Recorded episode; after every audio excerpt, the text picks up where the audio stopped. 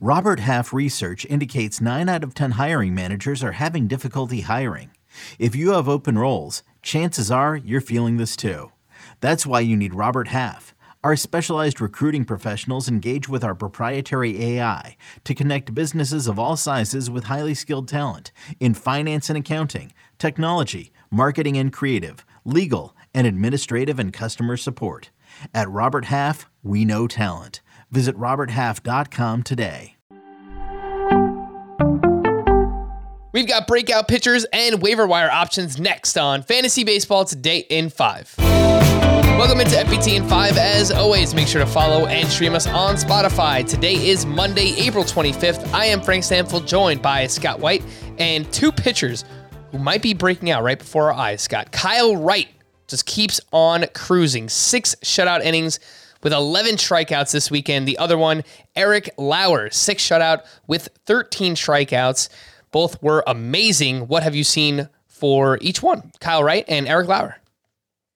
Well, Kyle Wright, I mean, yeah, he's breaking out. I don't have much question of that anymore. The first start, he was throwing that curveball that was a, a little harder and he was throwing it more. And it, it looks like it could be a difference maker for him, but you know, the strikeouts weren't huge in that start. And I, I still questioned whether he could be that kind of pitcher. And then he goes in and turns in this start against the Marlins on Friday 11 strikeouts, 20 swinging strikes, seven on that curveball, four on the sinker, seven on the fastball. Uh, which is he's throwing harder as well. So like it, it just seems like every start Kyle Wright has oh, oh like raised the raised my thinking for how good he could be. And now I know he's capable of delivering uh, at least every now and then and an ace like performance like this. Uh, so very excited about him. Lauer, I, you know, the 13 strikeouts in this start, there, there's not much evidence he's going to be able to do that repeatedly, as good of a start as it was. But what we have seen from him last year, he changed his pitch mix, faded the fastball, started throwing the breaking balls more. And over his final 15 starts, he had a 223 ERA. Uh, the strikeout rate wasn't great during that stretch, but now he's continued to succeed this season as well. And and there there may be reason to have uh, have some confidence in Eric Lauer at this point. I don't think the upside's quite the same. Again, I don't think we're going to see a lot of 13 strikeout efforts from him, but maybe he's legit. Eric Lauer doesn't throw his fastball much, as you mentioned, Scott, but when he does, the velocity is up on that pitch this season, averaging almost 94 miles per hour on the fastball. Last year, that was 92.6 for Eric Lauer. So both he and Kyle Wright looking pretty good early on in the season. Some waiver wire options. Eugenio Suarez had six hits this weekend, and he's off to a solid start. He's only batting 255, but he has three homers. He's walking a bunch. He's striking out less than before. Scott, do you think that Eugenio Suarez should be rostered in more than 64% of CBS leagues? Yeah, probably more than that. I'm not totally back on board with him after a couple of really rough seasons, but the power never left him during that time, and strikeouts were out of control. So it's encouraging to see that they're back. And obviously, a lot of people need help at third base. All right, how do you rank these outfield options from the weekend? Randal Grichuk has three multi-hit games in a row, including hit it, hitting his first home run with the Rockies on Sunday. Joc Pederson went three for three with a double dong. He's now up to five home runs on the season, and Ian Happ is batting 333 early on. He's making a lot of hard contact, and he's striking out less than ever before. Scott, how do you rank those three? Grichuk, Joc Pederson, Ian Happ.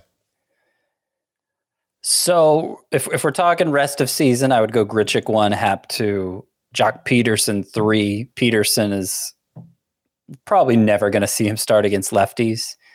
Now, as a short term play, that that's fine. The, the Giants have only one lefty coming up this week on the schedule, and, and obviously he's hot, and so I'm fine with Joc Pederson as a short term pickup for that reason. Uh, Grichuk, it's interesting that home run was his first barrel ball all season, and yet he's batting over 400. So clearly taking advantage of of uh, all the the benefits that come with playing half his games at Coors Field, and power shouldn't be a concern in the long run. I mean, we've seen him deliver power year after year, so I think I think it's still shaping up to be a nice season for Grichuk, even though this was his first home run. All right, let's wrap up with some potential closers here. Scott, how do you rank these three waiver wire ads? Lucas Sims was activated on Friday for the Reds, and then he picked up his first save on Sunday. Uh, Emilio Pagan picked up his second save of the season this weekend, and Jorge Lopez picked up two more saves this weekend. Each of those names is rostered in less than 35% of CBS leagues. Sims, Pagan, Jorge Lopez. So I think I'd gamble on Sims first. David Bell's closer usage has been all over the place the past couple years, uh, but it was pretty clear Art Warren and Tony Santillan weren't going to be the guy if there is going to be a guy. And they both set up for Sims in this game. So hopefully Sims continues to get chances. Jorge Lopez does look like the guy for Baltimore. It's Baltimore. There may not be, be many save chances, but he's he's performing well in the role. He's thrown a lot harder this season. He'd be my second choice. Emilio Pagan been pretty combustible the past couple couple years, and the Twins have alternatives. All right, for more extensive fantasy baseball coverage, listen to the Fantasy Baseball Today podcast on Spotify, Apple Podcast, Stitcher, your smart speakers, or anywhere else podcasts are found. And thanks for listening to Fantasy Baseball Today in 5. We'll be back again tomorrow morning. Bye bye.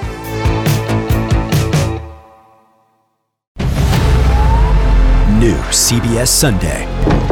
You collect rewards, right? This is how I make my living. When something is lost, everyone's looking for something. He finds it. You strong swimmer? So so. So so. So so's okay. Justin Hartley stars. How you survive, you make quick, smart decisions, and you never let panic take the wheel. Sounds cool. It is cool, actually. Very cool. Tracker. New Sunday on CBS and streaming on Paramount Plus.